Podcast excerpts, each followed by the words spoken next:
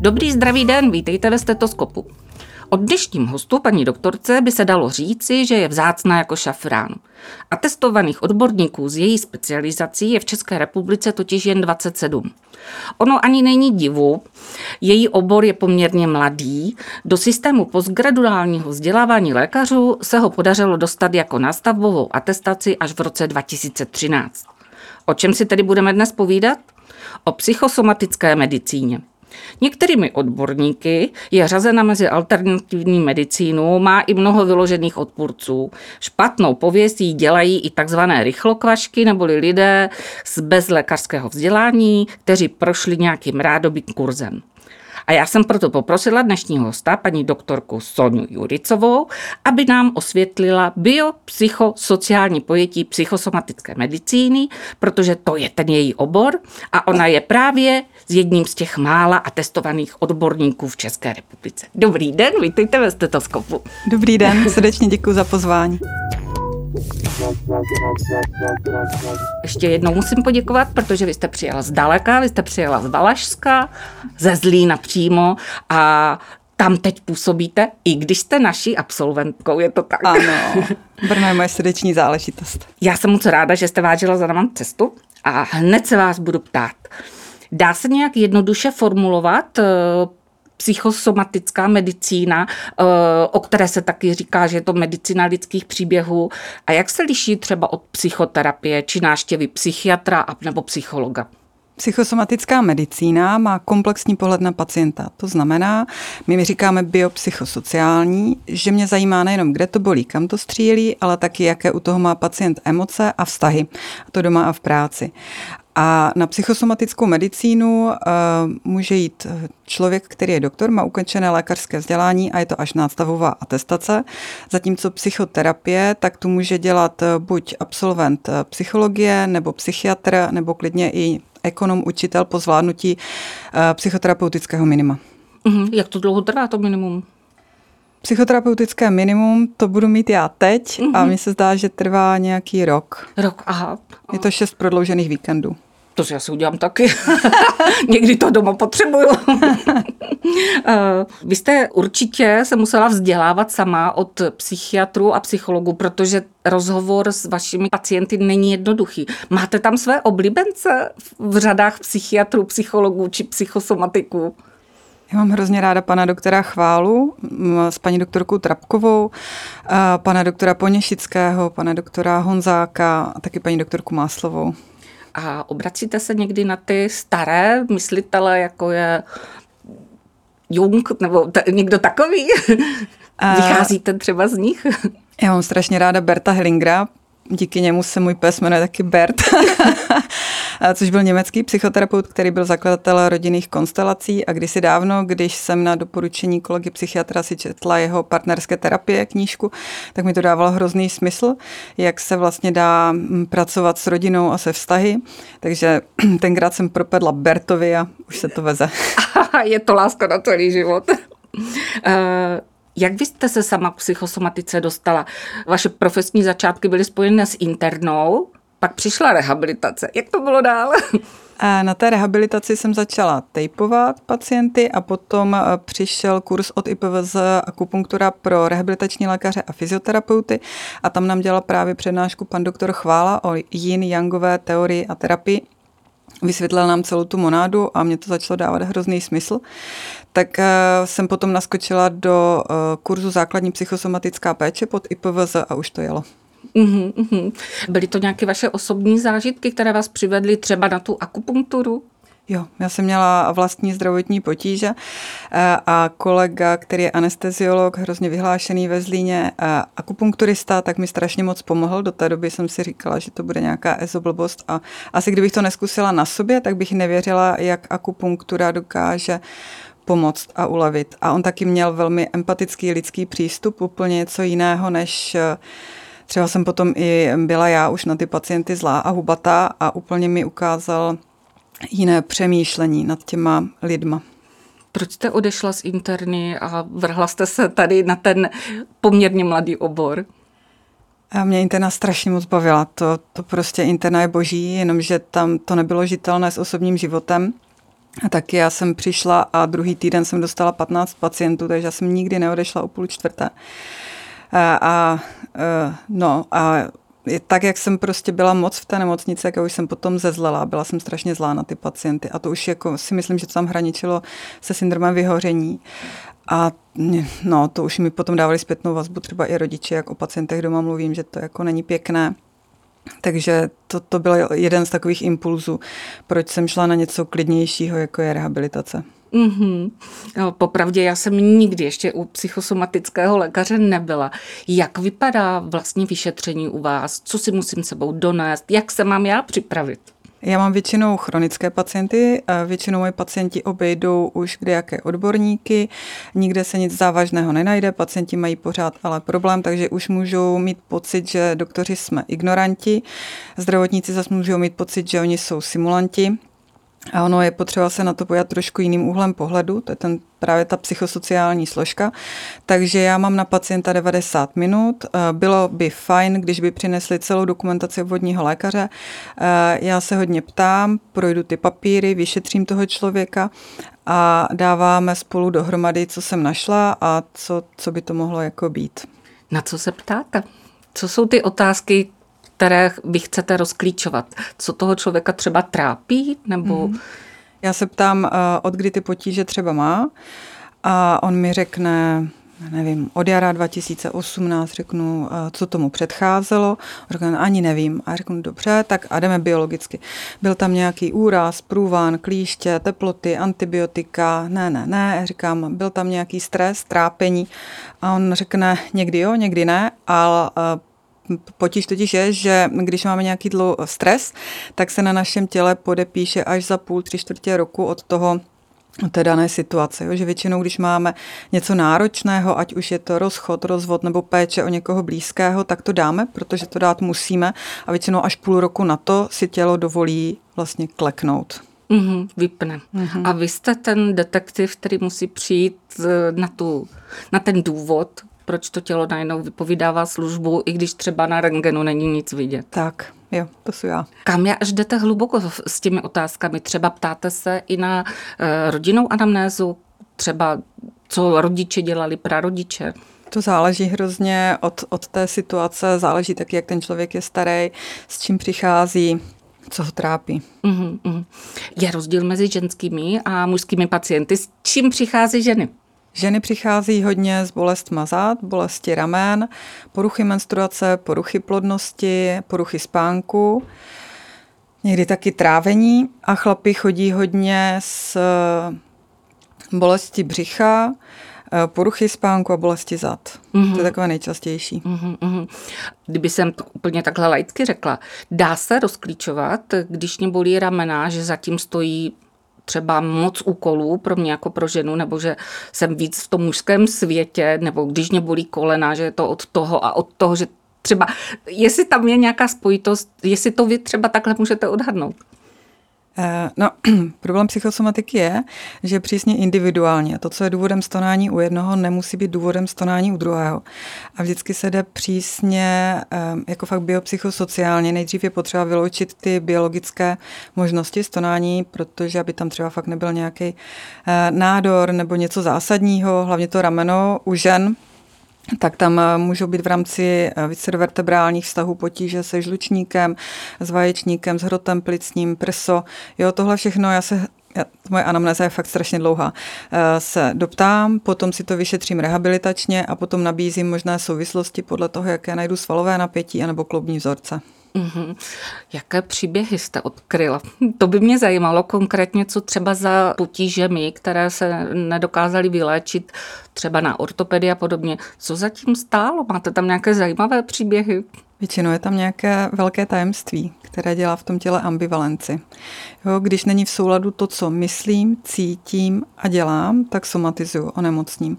A ono to může být i na nevědomé úrovni, že já si vlastně ani neuvědomuju, že už někde nechci být nebo něch, něco nechci dělat. Ale to tělo to takhle prozradí. Proto ty pacienty vždycky, když mi přinesou nějaký příznak, tak uklidňuji, že tělo je velmi moudré a ví, proč to dělá.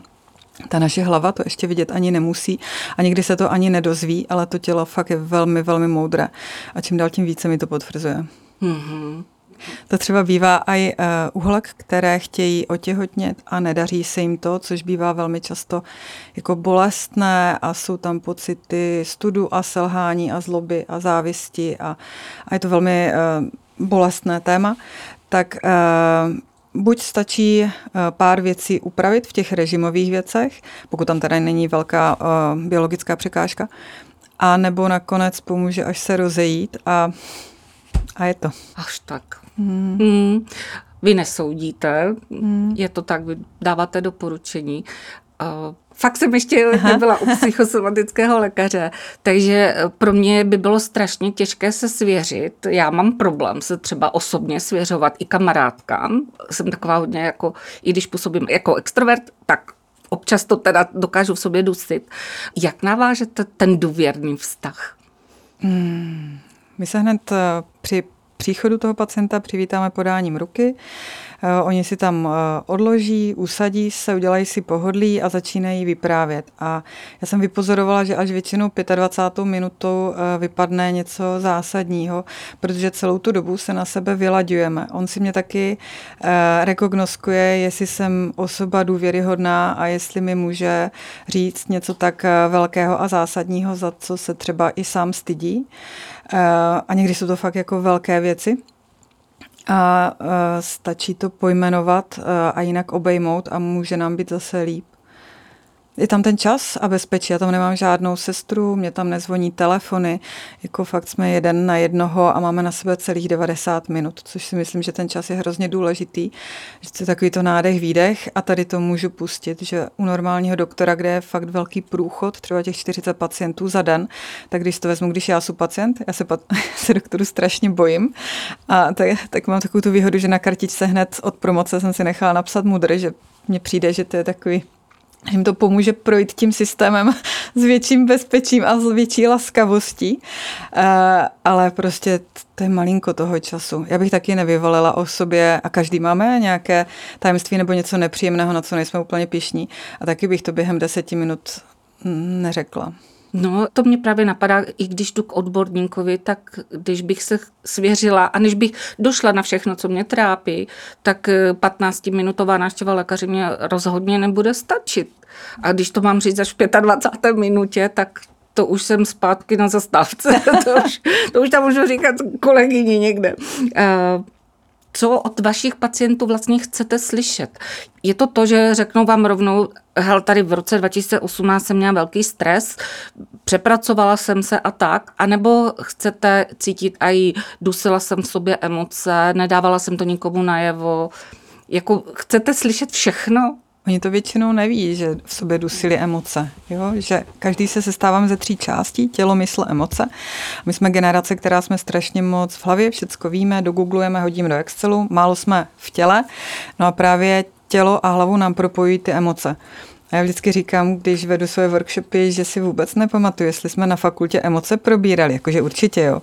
Ale to bylo ve čtvrtáku, kdy jsme úplně nejvíc pařili. Takže jsem to psychologii a psychiatrii asi nějak profrčela. A já si pamatuju, že na interně mě emoce pacientů obtěžovaly, protože to nechcete, aby vám tam pacient brečel ve tři ráno, protože od bečícího člověka neodejdete, ale víte, že máte jít řešit glykémie, že vás volali k pacientovi, který spadl, nebo tam je exitus a do hodiny musíte vypsat papíry. A, mm, a bylo to jako hrozně těžké. A taky až poslední dobou eh, mi dochází, že my doktoři ani sami moc neumíme pracovat s emocema, že jsme prostě eh, tak cepovaní tou eh, asi fakultou a tou výchovou tady, že se emoce nehodí, protože potřebujeme odvést výkon, potřebujeme jako nabouchat do hlavy spoustu, spoustu těch vědomostí a tak vlastně ty emoce zařízneme, pustíme, nechceme a pak se divíme, no. Mm-hmm. Takže je velice dobré a zdravé občas vybuchnout jako papňák.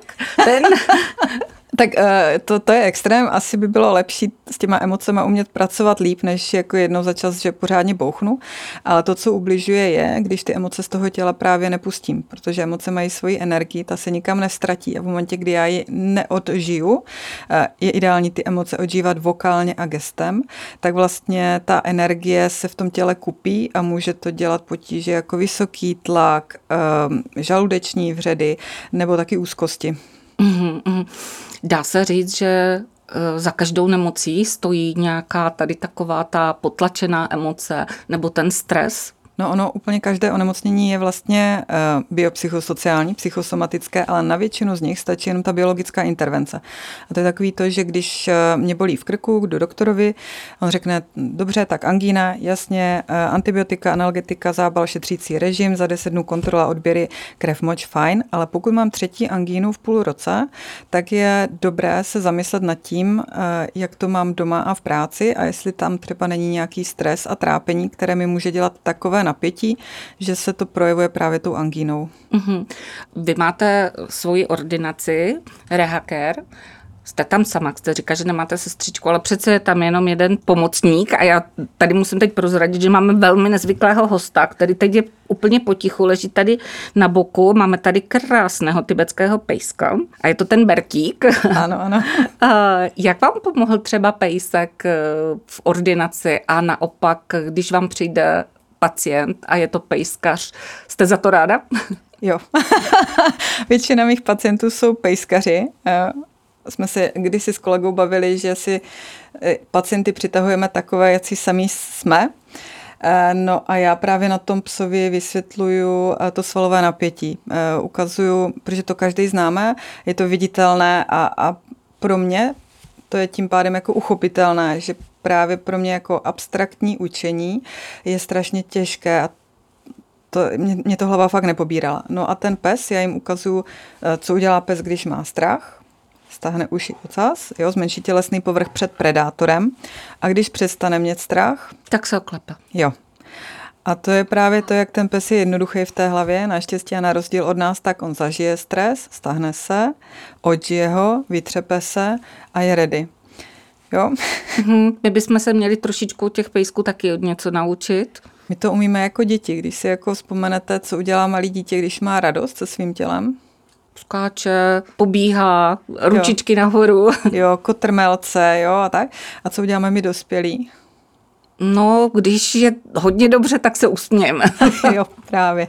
Jo, takže uh, já učím ty pacienty jednak vnímat, kterou emoci zažívám a pak do té emoce dát nejenom ten smích, že se zasměju, ale i to gesto, jo, že si třeba tak, jako udělám takovou tu rukou yes, nebo že si zaťukám na rameno, že si zatleskám, když je něco dobrýho. A takhle máme pět základních emocí podle tradiční čínské medicíny, vztek, strach, smutek, radost, přemýšlení a v naší západní medicíně ještě odpor. Mm-hmm. Jo, a je dobrý uh, vnímat, kterou z nich mám a pak s tím pracovat. A když budu cítit někde odpor a abych toto, co mám udělat? Mám udělat brr, otřepat se třeba? Jo. To jo. by bylo fajn. Mm-hmm. A doprovodit to zvukem nějakým a blel, ale je to špatný. Ano. Pozor, jak to neskončí ještě jináč.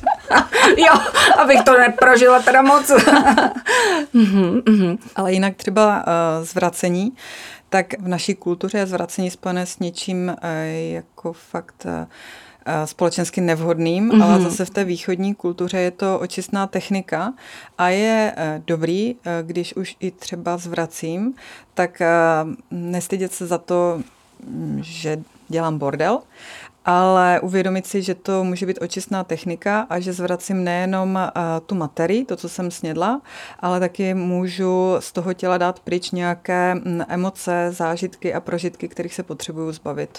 Mm-hmm, mm-hmm, takže jogíni to mají dobře jo. vymyšlení. Ty, ty mají ty očistné. Toto. My jsme tady probrali dospěláky. Jak to máte s dětskými pacienty? Chodí za váma i s dětmi?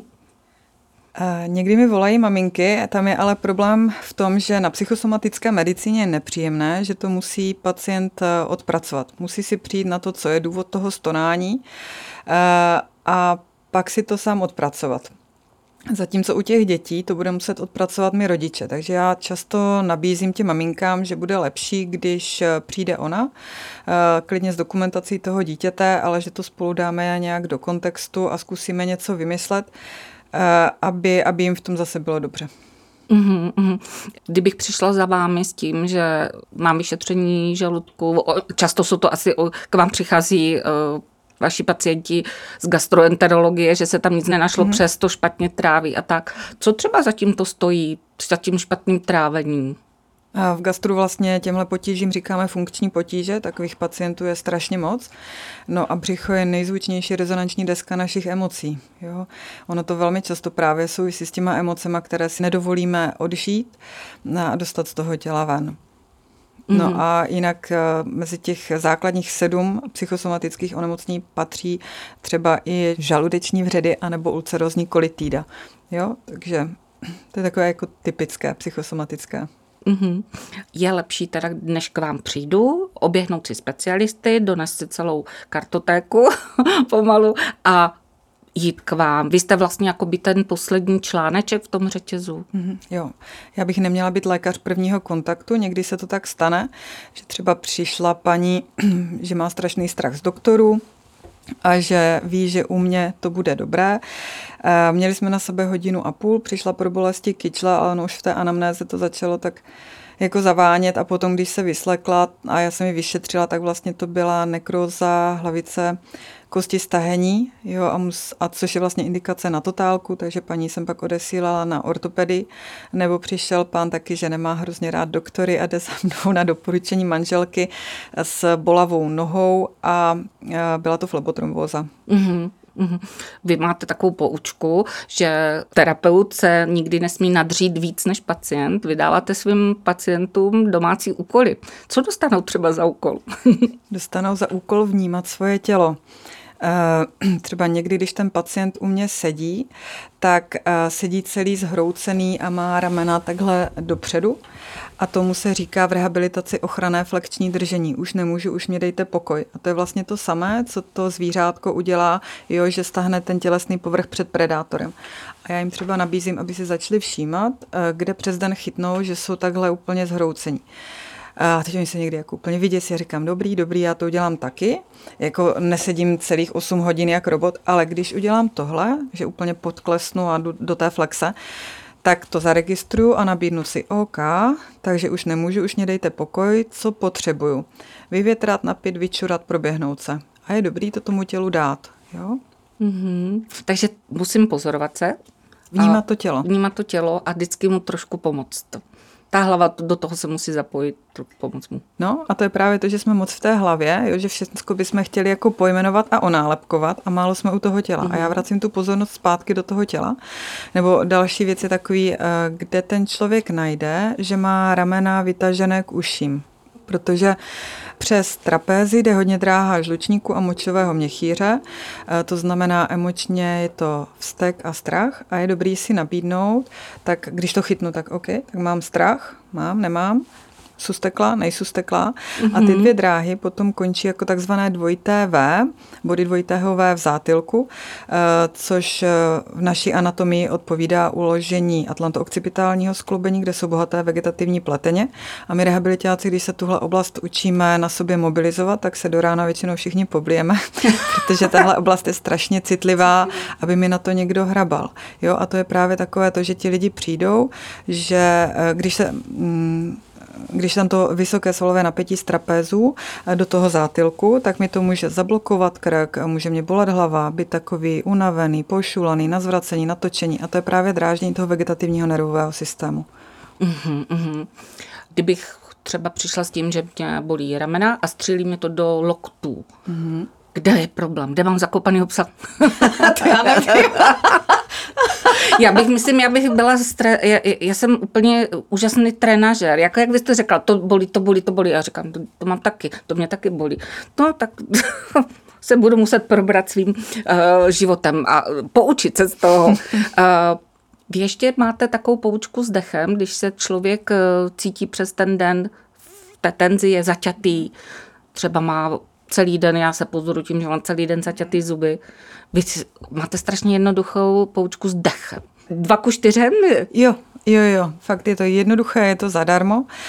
Eh, zkusit eh, si prodloužit výdech 2 ku 4 nebo 3 ku 6 a už jenom to, že prodloužím ten výdech, tak přechyluji tělo do parasympatiku, což je právě ta zotavná, fáz, zotavná část vegetativního nervového systému. Jo, a to, že jsou v parasympatiku, poznám na těle tak, že třeba mi začne slinit v puse, ujede mě slza, sopel, začne škroukat v břiše. Jo, to je takový to uvolnění. Někdy to zažíváme třeba na konci jogy, nebo to zvýšené slinění, když máme rande s milovanou osobou, to bylo v Bravíčku, že jo, tak je zvýšené slinění při líbání, když jsme s někým, kdo se nám líbí. Tam to je chemická laboratoř, ano, to naše ano. tělo. Já jsem se velmi nadšeně za, začetla do vašeho blogu, které máte na stránkách Rehacker. Jako tam úplně vy s velkou dávkou humoru, který je vám vlastní, eh, tak radíte, zhrnujete, vysvětlujete. A mně se strašně líbil příspěvek o tetování, protože mám k němu podobný vztah mm. jako vy ze začátku. Nelíbí se mi. Mm. A vy jste to změnila. Jak vám třeba pomáhá tetování, když k vám přijde pacient a má tady kotvu mm. a na koleně má srdíčka? no, to je úplně hustý příběhy toho tetování. Tetování eh, bolí a většinou eh, to dělají lidi v momentě, kdy potřebují emoční bolest přetavit v tu fyzickou, která je společensky únosnější. A každý máme něco. Někdo se tetuje, někdo si dává piercing, eh, někdo si mačká akné, každý fakt máme jako něco. A já se potom ptám na příběh toho tetování, kdy vzniklo, za jakých okolností. Většinou to vzniká fakt za emočně nabitých okolností, ať už teda radostných, jako je třeba narození dítěte nebo složení maturity, tak i těch těch závažných jako umrtí někoho blízkého. A já se pak dívám, na jaké straně těla to tetování je, eventuálně v jakých akupunkturních drahách. A, a ty příběhy jsou velké a krásné. Co jste odhalila? Já, jsem, já chci konkrétně. Nemějte strach, ty budeme jmenovat pacienty, dodržíme GDPR a mě to hrozně zajímá. Totiž to tetování mě tam opravdu hodně oslovilo. Jednak i z vašeho úvodu, když jste tam napsala, že na soudním lékařství jsou rádi, když je oběť, neznámá oběť tetovaná, že ji lépe identifikují. A jak, jaké příběhy se skrývají za tetováním? Jako fakt velké. To prostě... Uh, mám slečnu, která uh, si nechala tetovat po smrti tatínka, který se oběsil, protože pil a, a často tam lidi mají vytetované jména svých příbuzných, kteří je třeba v tu dobu podrželi. A mám paní, která si nechala tetovat medúzy. A to tetování bylo jako fakt přenádherné a ta paní byla už starší, taková jako fakt ele- krásná, elegantní žena. Vůbec bych to do ní neřekla, než se vyslekla. A byl zatím eh, příběh eh, její dcery, která zemřela tragicky. A rok předtím, než ta dcera zemřela, tak eh, nikdo neví proč, maloval medúzy. Hmm. To je nádherný. To jsou velmi zajímavé příběhy. Byste to měla sepsat. Tady toto by to byl bestseller. Když jsme se spolu seznamovali, tak jsem si odnesla úžasnou poučku, eh, vlastně pro lékaře, ale i pro lajky. Ve 40 se láme život. Mm-hmm. Že uh, muži se rozběhají mm-hmm. a ženy se rozpíjí. Co se tam tam stane v té 40? Já už mám za sebou, teda, ale neběhám. to říkal Jung, Mm-hmm. že ve 40 se nám vlastně láme život a nám dojde, že teď už máme půlku odžitou a dochází k veliké revizi, jestli ta půlka byla fajn a že nás čeká teda už jenom ta druhá půlka a jestli se nám to líbilo, anebo jestli chceme změnu. Proto je kolem 40 tolik rozvodu. Jo? A, tak jsem to stihla dobře. Mhm. no a já už nevím, někde asi na kongrese říkali uh, vtip 3M40, milenka, motorka, maraton. to krásný. A fakt jsme pozorovali, když přišel nějaký uh, pacient kolem čtyřicítky, že se připravuje na maraton a nějaký bolavej, uh, tak za chvilku z toho vylezla i ta motorka, i ta milenka. no. Je, mají nějaké 3M ženy? To, to jsem ještě nenašla. tak budeme průkopnice. Pejska už jsme probrali. Spíš ještě bych se obrátila, eh, když eh, máte pacienta, teda pejskaře, co to o něm povídá, o pacientovi, že si pořídil třeba pejsko z útulku, nebo si pořídil malé plemeno, velké plemeno. Pomůže vám to v práci? No, uh, já si vždycky ptám, uh, co je to za plemeno, jak se pejsek jmenuje, proč se jmenuje tak, jak je starý, kdo je páníček a spíš si ho tak jako uh, zařazuju zase do toho příběhu toho rodinného systému. Takže a, asi takhle. Mm-hmm, mm-hmm. Už jsme probrali i ten dech. Já se ještě vás zeptám na nějakou takovou radu, jak na to, když zažívám stres a potřebuju se rychle uvolnit. Je to stres třeba, jdu někam na jednání, je to takový ten okamžitý, až nával třeba paniky. Jak na to? Jak se toho rychle zbavit? Určitě bych se dobře postarala o tělo, takže oblekla bych si něco, v čem je mi dobře, dala si svůj oblíbený parfém, Super je, když můžete být bosky, protože v momentě, kdy je dobrý kontakt ploska země, tak uh, tomu se říká v psychoterapii uzemnění a to mi uh, dává dobrý kontakt v realitě a ve vztazích, takže já třeba když učím, tak uh, já často učím bosky, protože se tím uklidním. Pak pomáhá buď teda ten prodloužený výdech, nebo pomáhá dýchání krabicové, kdy udělám na čtyři nádech, čtyři zádrž dechu, čtyři výdech, čtyři zádrž dechu vlastně používají vojáci k stabilizaci zase toho vegetativního nervového systému. Taky když byste jeli na to jednání, tak eh, pomáhá, když byste si mohli zpívat, protože v momentě, kdy zpívám, tak zase u hlasivkové štěrbiny stimuluju nervus vagus a zase se dostávám do toho parasympatiku. No a potom platí staré SOS, eh, strava, odpočinek, spánek, takže abych tam šla fakt odpočatá, vyspaná a najezená. To je nádherná poučka SOS, to jsem mm-hmm. ještě neslyšela. Já jsem se velice záměrně ptala, jak na to, protože uh, vy ve své ordinaci nejen, že děláte individuální vlastní vyšetření, tak vy můžete pomoct i skupinám a děláte workshopy. Na co se zaměřujete ve workshopech? A taky mě zajímalo, když s vámi navážu takový ten intimní vztah a svěřuji se vám, jestli v těch workshopech se lidi nestydí třeba, nebo tam děláte úplně něco jiného to je různé. Někdo, eh, kdo třeba má pocit, že by se mohl stydět, tak si zajde spíš na tu individuální konzultaci. Ty workshopy jsou zase fajn, že některým lidem pomáhá sdílení, že vidí, že vlastně to moje trápení, o kterém jsem si myslel, že je největší trápení na světě nebo největší ostuda na světě, tak najednou vidí, že to zažívá spousta lidí a ono to vede k ohromné úlevě. Na tom workshopu máme na sebe čtyři hodiny, je to zhruba pro 20 lidí a je to jednak přednáška, která se sestává z fůze těch vědomostí západní, východní medicíny, potom je tam nějaká sebezkušenost, testy, relaxační techniky, a o přestávkách si lidi mezi sebou můžou prohodit nějaké věci a když e, je ta skupina a třeba se stydí, e, tak se domlouváme, že o přestávce mi dají lísteček e, na stůl, abych to potom mohla, mohla sdílet. Ale já já jsem taková hubatá a rychlá, tak já většinou na těch workshopech proberu i věci, které třeba můžou být pro někoho důvod ke stydění nebo můžou být takový intimnější tak já tam řeším jo, od bolestivé menstruace, bolestivé soulože, hemoroidů i takovéhle věci, protože to je důležité a čím více za to stydím a stává se to tabu, tak toho člověka to může úplně odpálit a neprospěje to tomu hojení. Mm-hmm. Já se asi k vám koupím pernamentku, jak to slyším. Já budu jezdit do Zlína hodně často. Vyšetříte pacienta, uděláte s ním ten obrovský rozhovor, vyšetříte si ho i rehabilitačně. Eh, co mu doporučíte dál?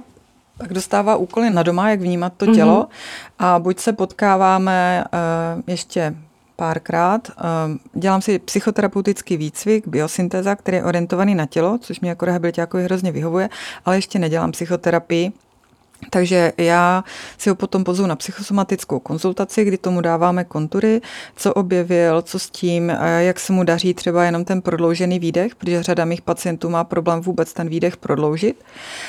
Když vidím, že to je nad moje síly, tak je odesílám na psychoterapii, to mám zase kontakty na psychology, psycholožky, takže tam.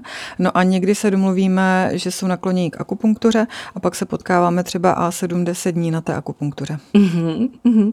Psychosomatika nemá kódy, jak jste řekla. Tam eh, bohužel si pacient eh, nemůže uhradit léčbu přes eh, pojišťovny.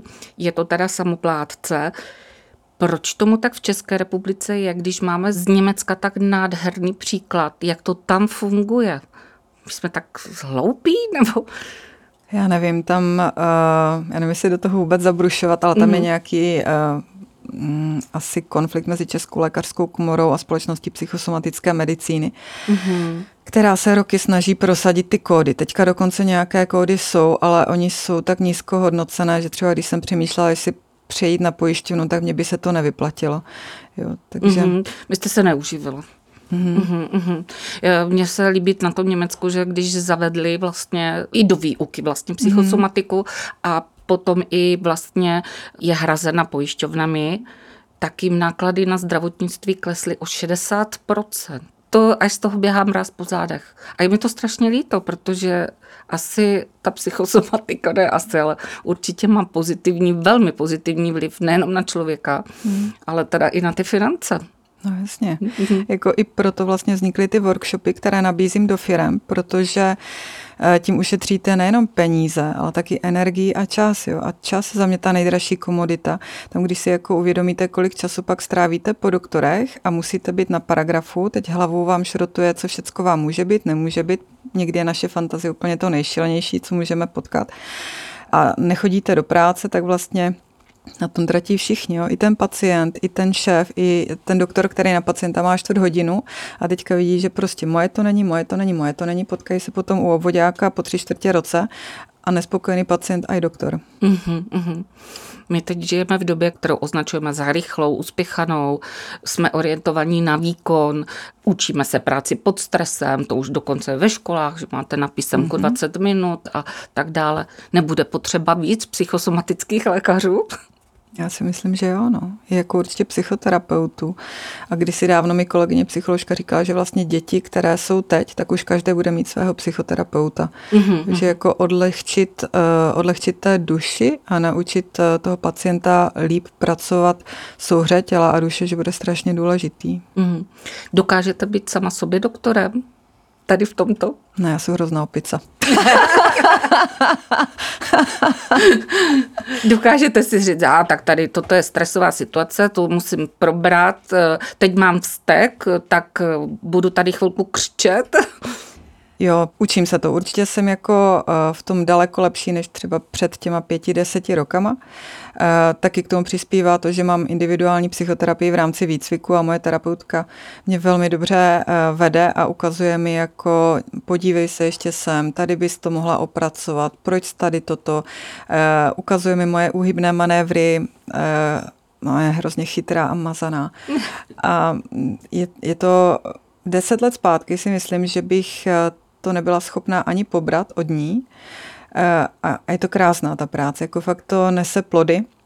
Tak mám třeba potom radost i z mých pacientů, když mi přijdou po několika sezeních a řeknou, hele, a teď se mi povedlo tady to, třeba, třeba najednou jsme těhotní, nebo odešla jsem ze vztahu a najednou vidím, že už mě netrápí bolest břicha, eh, nebo rozdýchal jsem se a je to lepší. Mm-hmm, takže i taková to krásná zpětná vazba. Mm-hmm. to je krásný. My už se pomalinku chýlíme ke konci. Jaká je taková nějaká vaše rada, aby jsme neskončili v blázinci, anebo jaké vaše moto, které vás provází třeba teď posledních deset let? Umět dobře pečovat o svoje potřeby a o své hranice. To znamená znát sám sebe. To je úplně nejlepší. Poznat sám sebe a to je nejtěžší asi. No jo. To, je, to teda se taky budeme muset naučit. Jenomže teprve, když znám sám sebe, tak můžu jít dobře do partnerství nebo můžu být dobrým rodičem. Je, že často zase mi tu eh, tou hlavou uhýbáme, že jako vidíme, eh, kdo co dělá blbě a dokázali bychom mu něco doporučit místo toho, abych se podívala na sebe nádech, výdech a OK, tak teď se cítím tak, co potřebuju a dovolit si to dát si. Proč se jako lidi stědíme za emoce? My je strašně skrýváme. Tady je od malička říkáme, seš kluk, kluci nebrečí. Tak oni emoce můžou být velmi zraňující. Když se pojáte na nějaké historické filmy, jak tam třeba královně řeknou, že jí zemřelo dítě nebo něco, tak ona musela zachovat jako opravdu tu kamennou tvář. Nemohla si dovolit odžívat. Takže si myslím, že... Je to z takového společenského mm-hmm. spíš důvodu, jako že, že se to nehodí. Mm-hmm. To je jasný, když mě nebude chutnat oběd v restauraci luxusní, tak tam nebudu dát bleble. Dojím asi. Vy jste řekla krásné moudro, já ho přidám taky. A rovnou od Platóna. Největší chybou lékařů je, že se snaží léčit tělo, aniž by léčili duši. Přitom těle a duše jedno jsou. Ale protože vy jste veselá kopa a já nemůžu skončit takhle smutně, tak jsem si dovolila obsat moudro ještě od Jiřího Žáčka, které máte na stránkách. Kamarádi, utěcha mi v duši reší. Zblbneme-li, život bude snažší. a nebude to tak v té hlavě. Paní doktorko, moc děkuji za váš čas, za to, že jste k nám přijela teda z Valašska, z toho Zlína. A já budu strašně ráda. My tento rok slavíme 105. výročí založení fakulty a univerzity, tak já budu ráda, když přijedete za námi na den absolventů, který bude 21.6. Děkuji. Je to krásný den, vždycky se tady věnujeme našim absolventům. Máme tady i absolventy, co jsou 50 let od promoce a těm předávám takové pamětní listy, uděláme takovou slavnost, jsou tady prohlídky, pracovišť a podobně, tak budu ráda, když se na nás zase přijedete podívat. Děkuji, ráda. A určitě uh, budeme mít nějaké oslavy, které budeme tady dělat celý rok. Teď můžete třeba jít darovat krev, protože máme akci Daruj o 105. tak můžete jít darovat krev s námi. Mě bych asi omdlela, ale děkuju. Když se bojíte jehel vlastně. Já moc děkuji za váš eh, lékařský pohled, jak zevnitř, tak zvenčí na tělo, na nemoci. A doufám, že se zase brzy uvidíme, protože si myslím, že vaše rady a vaše workshopy jsou velice přínosné a myslím, že i efektivní, co se týká financí. Přesně tak. Moc děkuju. vám děkuju. A vám, posluchači, děkuji za vaše uši. Thank you.